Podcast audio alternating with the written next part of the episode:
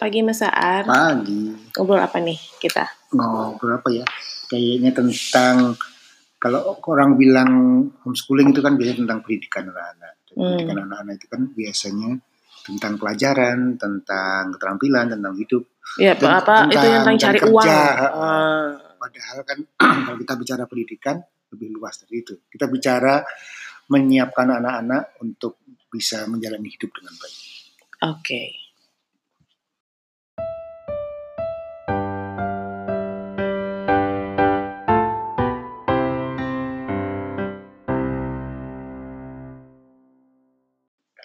Aku setuju banget sih tentang eh, keterampilan hidup ini gitu ya, karena eh, kan juga suka ada paradigma bahwa anak homeschool tuh akan jadi egois karena Hmm. cuma di rumah aja Hmm. sama orang tua dan pasti nyaman hidupnya gitu kan, dan kemudian Jadi letoy. Yo, oh, terus gimana mereka bisa bertahan di dalam kehidupan gitu? Ya, yang beragam, yang, yang keras. beragam, yang ini kan ketemu kan kalau di sekolah kan paling nggak dia harus survive nih Hmm, gitu. Dari Bagaimana para bully. eh, dari gitu. bagaimana anak homeschool bisa survive kan Hmm. gitu kan. Jadi padahal kan sebenarnya eh, homeschooling itu justru em, bisa memberikan kita ruang yang banyak untuk menyiapkan keterampilan hidup ya Mas Arya. Iya.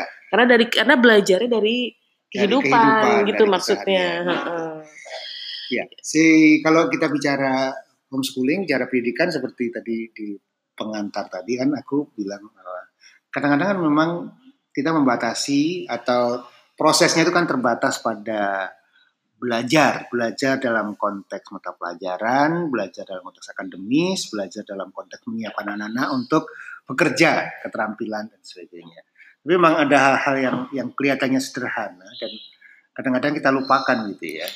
Iya, kadang kan suka gini, aduh aku lagi berantakan nih homeschoolingnya, nggak sempet soalnya aku lagi sibuk banget, atau aku lagi susah, atau aku lagi, nah padahal justru di situlah ada jenis kurikulum lain gitu ya, Hmm. ada ada ada pelajaran hidup lain yang bisa memberikan keterampilan kehidupan buat anak-anak Hmm. yang bisa di didapat dari kondisi susah tersebut gitu. Hmm. Iya kan? Kan Hmm. itu yang kadang-kadang eh, karena mungkin kondisinya tidak ideal buat belajar akademis gitu Hmm. ya atau untuk belajar sebuah pelajaran bikin yang project. bikin project lagi nggak bisa misalnya baru melahirkan dan itu eh, susah gitu. Hmm. Memang iya gitu. Buat pengalamanku pribadi itu adalah saat-saat paling sulit karena secara fisik capek gitu. Tapi kan ada aspek lain yang sebenarnya anak-anak belajar dari masa sulit tersebut Ya, gitu. Ketika kita dewasa gitu ya, ketika kita menjalani keseharian kan sebetulnya urusannya bukan hanya tentang pekerjaan, bukan Mhm. hanya urusan kantor. Iya. Ada pasangan,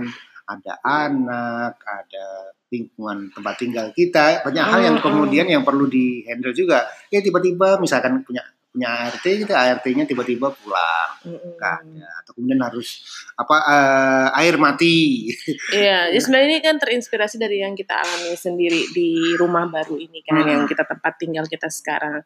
Ini kebetulan kan kita masih ngontrakan Hmm. gitu, dan kemudian tempat kontrakan ini eh, ternyata kondisi airnya eh, Susah. susah gitu. Kita memang tinggal di bukit gitu ya, sehingga masuk ke zona merahnya si PDAM. PDAM dan air yang di kita ambil tuh susah gitu. Ya, dan kemudian eh, anak-anak kan belajar, belajar beradaptasi dengan kondisi itu. Itu yang kemudian menjadi menjadi inspirasi dari obrolan kita pagi ini. Nah, kalau kita bicara tadi ya, bagaimana menjalani keseharian Mm-mm. s- dengan baik, memang eh, kadang-kadang kita eh, dan juga anak-anak gitu itu sering kali eh, menerima semua hal yang terjadi dalam kehidupan kita sehari-hari itu taken for granted. Kita Iya kayak aja. udah pasti ada aja. Iya, karena Mm-mm. sudah selalu ada gitu ya. Kan Iya. kadang-kadang begitu selalu ada, kita memang jadi kurang menghargai kan. Iya, dalam kondisi kita misalnya kita selalu tinggal di rumah yang alhamdulillahnya airnya bagus Nah. gitu kan. Listriknya lancar. Nggak pernah mati. nggak pernah ya. mati, internetnya baik gitu kan. Mm-mm. Terus kemudian kemudahan transportasi, Mm-mm. banyak hal yang akses akses online dengan mudah Iya. gitu. Dan itu pada saat bersamaan menguntungkan dan pada saat bersamaan bisa melenakan kan. Betul. betul. Si dalam konteks anak-anak juga kemudian anak-anak kan merasa bahwa ya makanan itu selalu tersedia di meja yang Mm-mm. tinggal makan, baju bersih itu ya tinggal pakai gitu kan. Mereka tidak tahu bahwa untuk sampai baju itu ada di lemari itu ada proses, ada Mm-mm. orang yang ya mencuci, menyetrika, memasukkan dan sebagainya. Terus juga yang lain-lain misalkan rumah bersih gitu kan semuanya ya taken for granted semuanya sudah ada gitu. Wifi ya ada terus gitu kan. Ya demikian juga fasilitas-fasilitas yang lain. Gitu. Nah itu yang kemudian eh, ya kita syukuri. Tapi kan memang kadang-kadang syukur itu tidak mudah sampai ketika kita nggak ada. merasa kehilangan karena tidak ada. Gitu ya. Ketika kita pergi di sebuah tempat maka kemudian oh ternyata kondisinya beda. Waduh ternyata di sini airnya tidak lancar. Oh ternyata di sini listriknya suka mati. Oh di sini ternyata kamar mandinya tidak enak, gitu. beda sama di rumah dan sebagainya. Banyak hal yang kemudian eh, terjadi yang membuat eh, kita Ternyata di tersadar. rumah enak ya, Eh, gitu.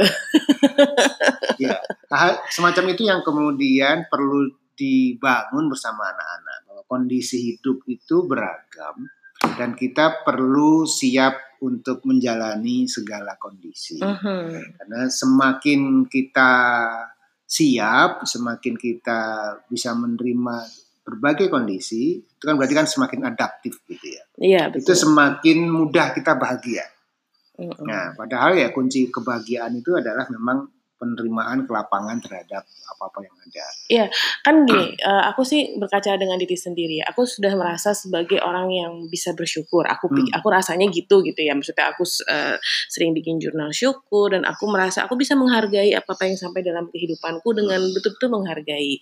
Tapi ada sebuah hal yang kemudian ibu ibu itu, ibuku itu Mas, itu tuh setiap kali mandi, setelah mandi tuh dia selalu begini, aduh lala, ibu bahagia banget tadi ibu air mengalir dengan enak gitu. Dan aku tuh rasanya waktu ibu cerita gitu kan itu sering banget ibu kayak gitu tiap kali mandi terus ketemu aku tuh selalu bilang, aduh ibu rasanya bahagia gitu ya. Rasanya ibu lebay banget sih gitu. Maksudnya apa? Ya biasa aja memang enak sih mandi itu enak tapi itu kok sampai kayaknya gimana gitu. Hmm. Tapi gitu ya, ketika kita aku tinggal di sini dan kemudian air itu susah sekali Hmm. sampai kita kadang-kadang harus narik air dari eh, tetangga dan apa dan begitu dapat airnya yang karena kan begitu air nyala kan kadang keruh gitu kan. Jadi begitu dapat air terus bersih, itu tuh ah enak ya banget Terus aku langsung inget ibu. Hmm. maksudnya ini aku ngomongin diri, maksudnya ngomongin Kita orang anak-anak loh gitu loh. Dan kemudian aku maksudnya, hah padahal aku perasaan udah sangat aware loh dengan dengan dengan hal-hal seperti ini gitu. Tapi ternyata mengalami itu memang beda sama teori, Mas. Ya, Jadi kayak kita tahu kok rasanya naik kendaraan umum tuh begitu. Tapi Hmm. ya keti- ketika kemudian eh, naik kendaraan umum nggak norak, gitu kan? Hmm. Oh capek ngolol panjang lebar merepet sebagainya. iya, Ketika naik mobil ya nggak ada masalah juga gitu. Hmm. Jadi memang men- eh, salah satu proses yang penting juga, ya terutama di keluarga kita adalah memang menaikkan eh, kapasitas hati anak-anak gitu kan. Iya, jadi apa namanya kan maksudnya kita kan juga sebenarnya sudah merancang dengan maksudnya anak-anak pokoknya harus masuk apa kerjaan pekerjaan rumah apa gitu ya. Tapi ternyata bahkan di level maksudnya kita sebagai orang tua Hmm. gitu kan baru nggak tahu masalah gimana dengan kondisi eh, kerasa kan gitu. Oh iya ya, bahwa kemudian eh, ketika tidak ada air kan kemudian harus berjuang mengurangi jumlah mandi. Pemakaian air saat Pemakaian mandi. air saat mandi. Hmm. Jumlah mandi juga dikurangi.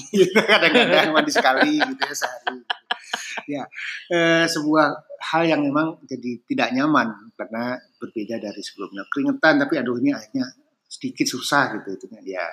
Ya sudah kita harus beradaptasi. Jadi hal-hal semacam itu kan baru kerasa gitu. Oh iya ya, gitu ya. Air ini sebuah karunia yang patut disyukuri ketika kemudian kita pulang kita ke Jakarta gitu dan kemudian eh, Kamar mandinya kamar enak. mandinya enak, airnya lancar, atau kemudian buka keran untuk waktu nyuci piring dan sebagainya, Wah, bisa pakai keran nyucinya kan, misalnya kita pakai pakai ngambil dari taruh bak, diambil dikit-dikit kan gitu.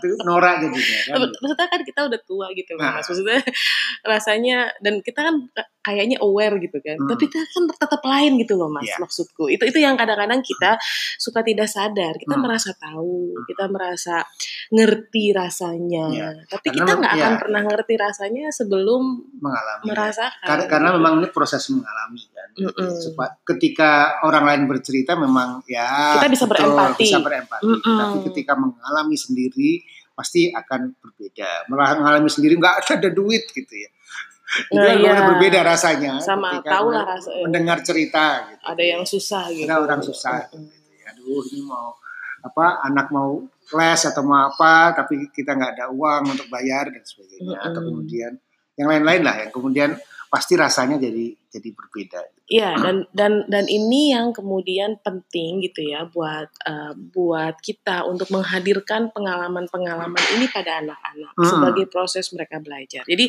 memang kita sebagai orang tua kan cenderung ingin membuat nyaman Hmm. proses anak supaya anak tuh nggak susah, Hmm. anak tuh bisa enak gitu. ya kadang-kadang juga bagian dari dendamnya orang tua ya karena kita dulu susah gitu gimana caranya supaya anak-anak nggak susah gitu. Mm-mm.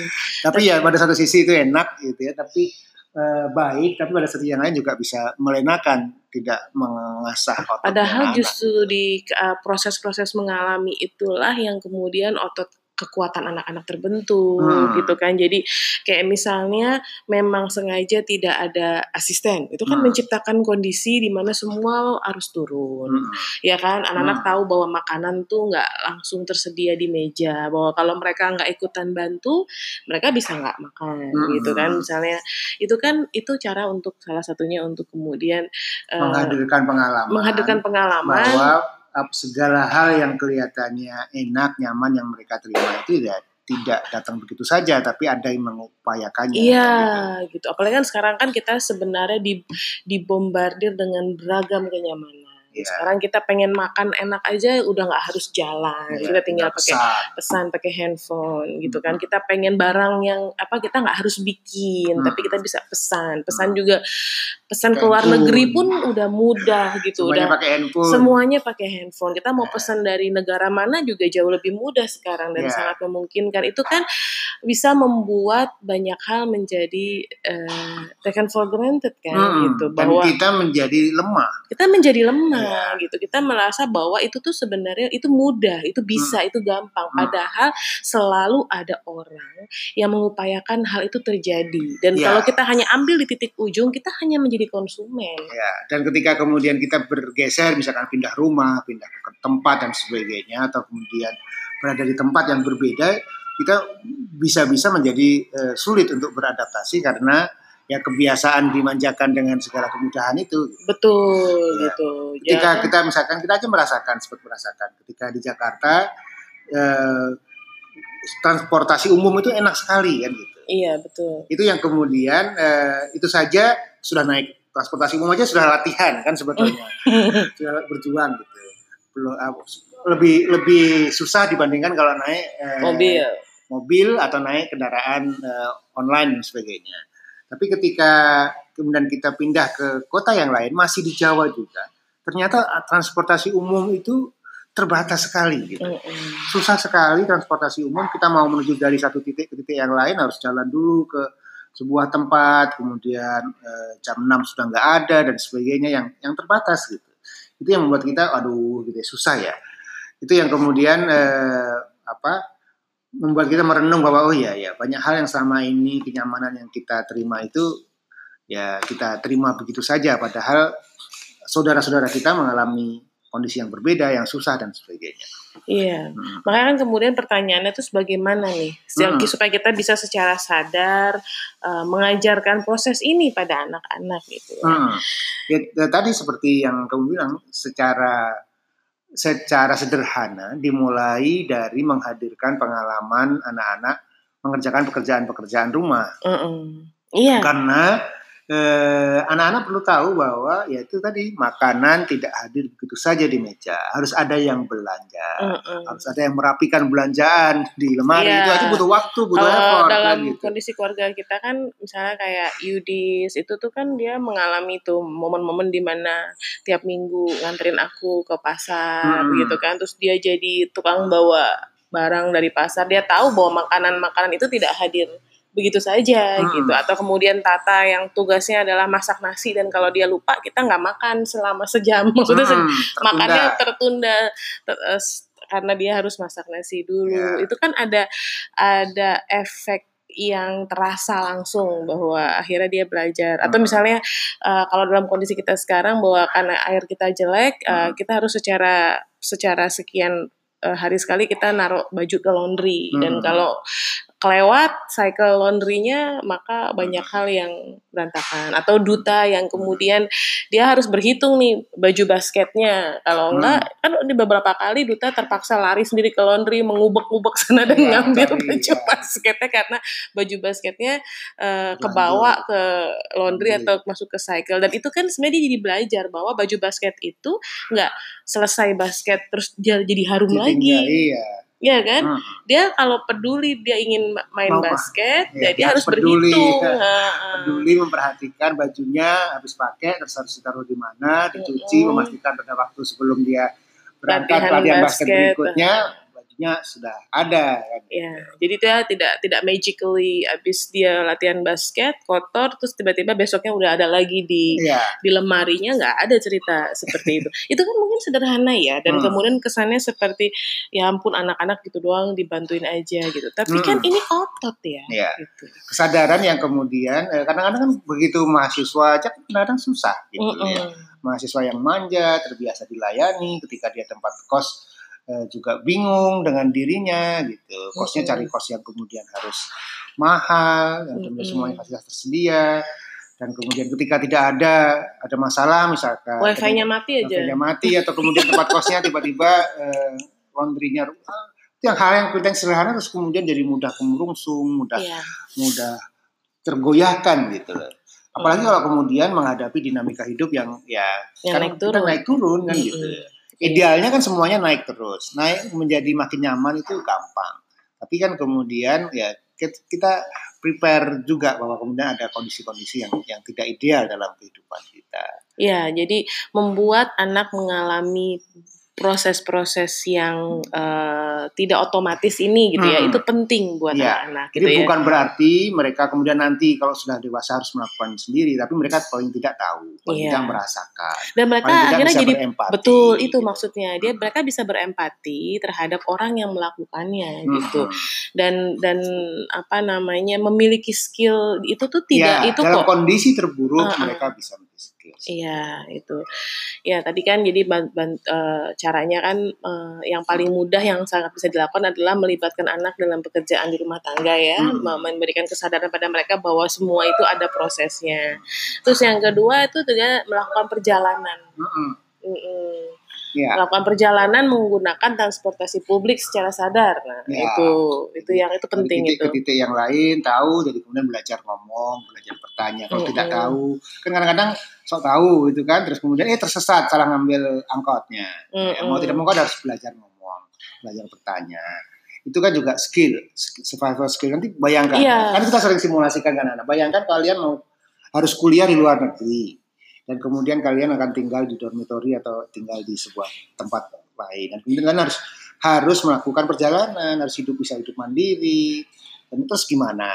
Iya, walaupun sekarang ada kemudahan misalnya kayak eh, transportasi online Hmm. yang bisa diakses juga lewat handphone, tapi kan tetap skill ini. Jadi justru dengan adanya kemudahan itu, skill ini jadi semakin penting gitu. Hmm. Karena kan eh, kita jangan sampai jadi tergantung dengan dengan dengan itu Iya, gitu Kan kadang-kadang yang terjadi apa? Ketika kita tergantung menjadi konsumen yang yang tergantung sepenuhnya, masalah pricing, masalah itu kan sekarang suka dimainkan kan. Mm-mm. Wah, dulu kita cuma 5000 gitu ya. Dari satu titik ke titik yang lain gitu. Begitu kita sudah nyaman, terus kemudian harga dinaikkan, balik dikit-dikit Nah, tujuh ribu, sembilan ribu, sepuluh ribu, Nanti diskon lagi lima ribu. yang sekarang sekarang nggak boleh diskon kan? yang membuat kemudian eh, yang selama ini kita terbiasa naik kendaraan atau terbiasa jalan menuju tempat yang menurut kita dekat, lama-lama jadi tidak terlatih. Dan ototnya udah jadi lemah. Ototnya kita udah lemah, jadi males, kita kita, udah jadi keenakan. Keenakan. Dan akhirnya kita jadi konsumen yang bersedia membayar mahal untuk sebuah layanan yang sebenarnya tidak perlu perlu amat jangan-jangan kita Iya, butuhkan gitu. iya. Sebenarnya kita bisa mempunyai kita saya berdaya dengan alternatif lain gitu ya. Selama kita tidak terpenjara Hmm. oleh kemudahan. Ya, itu kan kemudian masuk di dalam bagaimana memanfaatkan resource yang kita punya dengan baik. Mm-mm. Ya. Mau jadi hidup yang nyaman, hidup yang nyaman itu kan kemampuan beradaptasi. Mau investasi, investasinya gimana mau investasi? Uangnya kepake buat konsumtif dan hal-hal yang nggak penting tadi kan? Iya, yang sebenarnya kalau dihitung-hitung Hmm. itu jauh lebih mahal. Hmm. Mungkin kesannya memang lebih nyaman, apalagi Iya. sekarang ada pay later. Ya, Itu- jadi jebakan. itu jebakan ter, mempunyai jadi punya kebiasaan berhutang Hmm. atau menunda em, mengambil manfaat mengambil dulu, bayar- manfaat bayar dulu baru belakang. bayar ke belakang. Itu itu melemahkan otot banget. Ya, gitu. melemahkan, melemahkan otot untuk menahan diri. Untuk menahan padahal Ada handphone baru, eh, eh, ada makanan enak, gitu Iya. kan. Iya, padahal kemampuan menahan diri itu juga merupakan salah satu eh, apa namanya keterampilan hidup Hmm. yang penting buat anak. Gitu. Hmm. Kan ada tuh apa penelitian tentang marshmallow test gitu Iya. kan, yang kemudian anak-anak yang dites eh, apa namanya dikasih ma- marshmallow apa Hmm. makanan apa Kumpul permen ya, terus kemudian ditinggal yang yang bisa dia bilang kalau kamu bisa tahan nanti saya kasih lagi, tapi Hmm. kalau enggak ya udah gitu tadi itu Hmm. banyak yang kemudian nggak tahan kan Iya, gitu. dan itu berkorelasi terhadap keberhasilan pada saat mereka besar. Mm-mm. Ya, siapa yang bisa menahan dirinya, maka kekuatan hati itu akan membuat mereka lebih tahan ketika mereka eh, dewasa terhadap dan aneka godaan. aneka godaan gitu. Ya. Mm-mm. Nah, itu kan juga bagian dari keterampilan hidup yang Ya, yang penting yang secara sadar itu ototnya harus kita latih gitu. Ya. Dan itu dan dan sebagai orang tua kita perlu melatih otot itu pada anak pada saat bersamaan mungkin kita perlu melatih otot itu pada kita. ya kadang-kadang kita sebagai kita pengen anak kita tapi kita sendiri nggak nggak siap. Ya fenomena orang dewasa yang lemah kan juga tidak Banyak. sedikit kan gitu. Orang dewasa yang mencari kemudahan, Ya. akses gitu ya. Bukan mencari yang benar dan tepat, tapi Iya. mencari gampangnya. Ya sebenarnya kan korupsi apa itu kan juga bisa jadi akarnya gitu Hmm. kan adalah dari pengen sebuah hal yang mudah, Cepat. sebuah hal yang duit cepat gampang, gitu ya, kan dengan gitu. Cara minta Ah, dari ah, klien gitu yang kemudian hal-hal yang eh, sebenarnya dari kemampuan andai kata anak dari sejak kecil mampu menahan diri Hmm. gitu ya latihan yang menahan diri ya mungkin itu juga ini jadi dari itu tuh skill yang penting banget dalam kehidupan Ya. gitu. Kemudian proses lain yang bisa dilakukan adalah sleepover, eh, tidur di rumah teman, tidur di rumah keluarga yang lain, sehingga anak-anak jadi merasakan bahwa kondisi rumah tangga itu beda-beda. Mm-mm. Kemudian mereka akan memba- me- apa, melihat ya bahwa oh ternyata beda dan itu membantu mereka untuk lebih aware terhadap sekitarnya. Kamar mandinya beda, dapurnya beda, tempat tidurnya beda, jenis cara makanannya jenis beda, makanannya beda, cara hidupnya berbeda dan sebagainya. Kebiasaan Ya, bukan hanya ke teman, juga ke saudara-saudara lain. Syukur-syukur bisa main ke eh, saudara yang jauh, di yang beda kota, beda kota dan beda- sebagainya, sehingga beda bisa betul-betul bisa ke- kerasa beda kondisinya kan. Gitu. Iya, kalau buat teman-teman yang mungkin punya eh, saudara-saudara beda pulau, beda apa gitu, itu kan juga Hmm. jadi double kesempatan yang Hmm. apa kemudian merajut kembali apa hubungan baik antar keluarga Hmm. gitu kan pada saat bersamaan memperkenalkan anak dengan kondisi dan budaya mungkin yang berbeda dan Hmm. kemudian dibawa ke alam sadar berproses pergi ke sananya pun dalam kondisi yang ya tadi pakai transportasi umum mungkin atau Hmm. kemudian bagaimana gitu. Iya, kemarin melihat seorang teman yang pergi ke rumah saudaranya yang ya, dia tinggal di Jakarta, tapi kemudian pergi ke rumah saudaranya naik eh, kapal di sungai gitu ya di antara kebun-kebun sawit dan sebagainya sekian jam itu kan nggak kebayang untuk anak kota. Dan itu pasti aku membayangkan akan menjadi pengalaman yang berharga buat anaknya bahwa oh selama ini dia naik mobil selama ini dari satu titik ke titik yang lain gampang dekat fasilitas mudah gitu ya. Kan ketika di sana dia membayangkan bahwa oh anak-anak itu teman-teman sebayanya dia saudara-saudaranya itu begitu susah gitu ya tempat tinggalnya terpencil, akses ke kota susah, fasilitas terbatas dan sebagainya kan. Dan harus bisa bertahan. Dan harus bisa bertahan loh, nggak bisa, nggak ada pilihan yang lain kan harus bertahan. gitu. aku jadi ingat waktu aku punya teman um, dia ibu bidan dari uh, NTT gitu. Dia suka orangnya lucu kan, dia suka bercanda gitu. Kalian itu orang Jawa itu manja semua. gitu. Listrik mati sebentar aja udah pada marah-marah lah kita itu. Jadi iya iya iya iya iya gitu jadi ya tapi kan itu kan berarti masih di titik pengetahuan coba kita betul-betul merasakan Mengalami mungkin dan lain mengalami sekali-sekali sama mengalami bahwa nggak ada pilihan. Ah, iya betul Pasti juga akan berbeda. Tuh. mengalami sekali-sekali jadi mungkin agak eksotis ya. Iya. Wah, mati nih, Je. Tapi coba itu hidupnya. Ya, gitu. naik naik apa komuter lain ya sekali-sekali naik komuter sekali-sekali lain.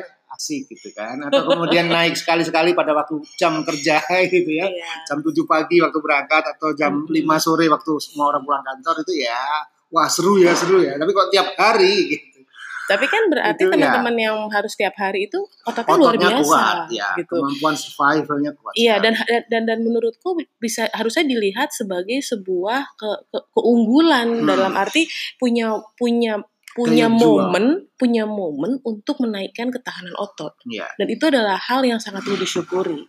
Dan ketika menjalani itu dalam kondisi bersyukur, itu pasti lain, Mas.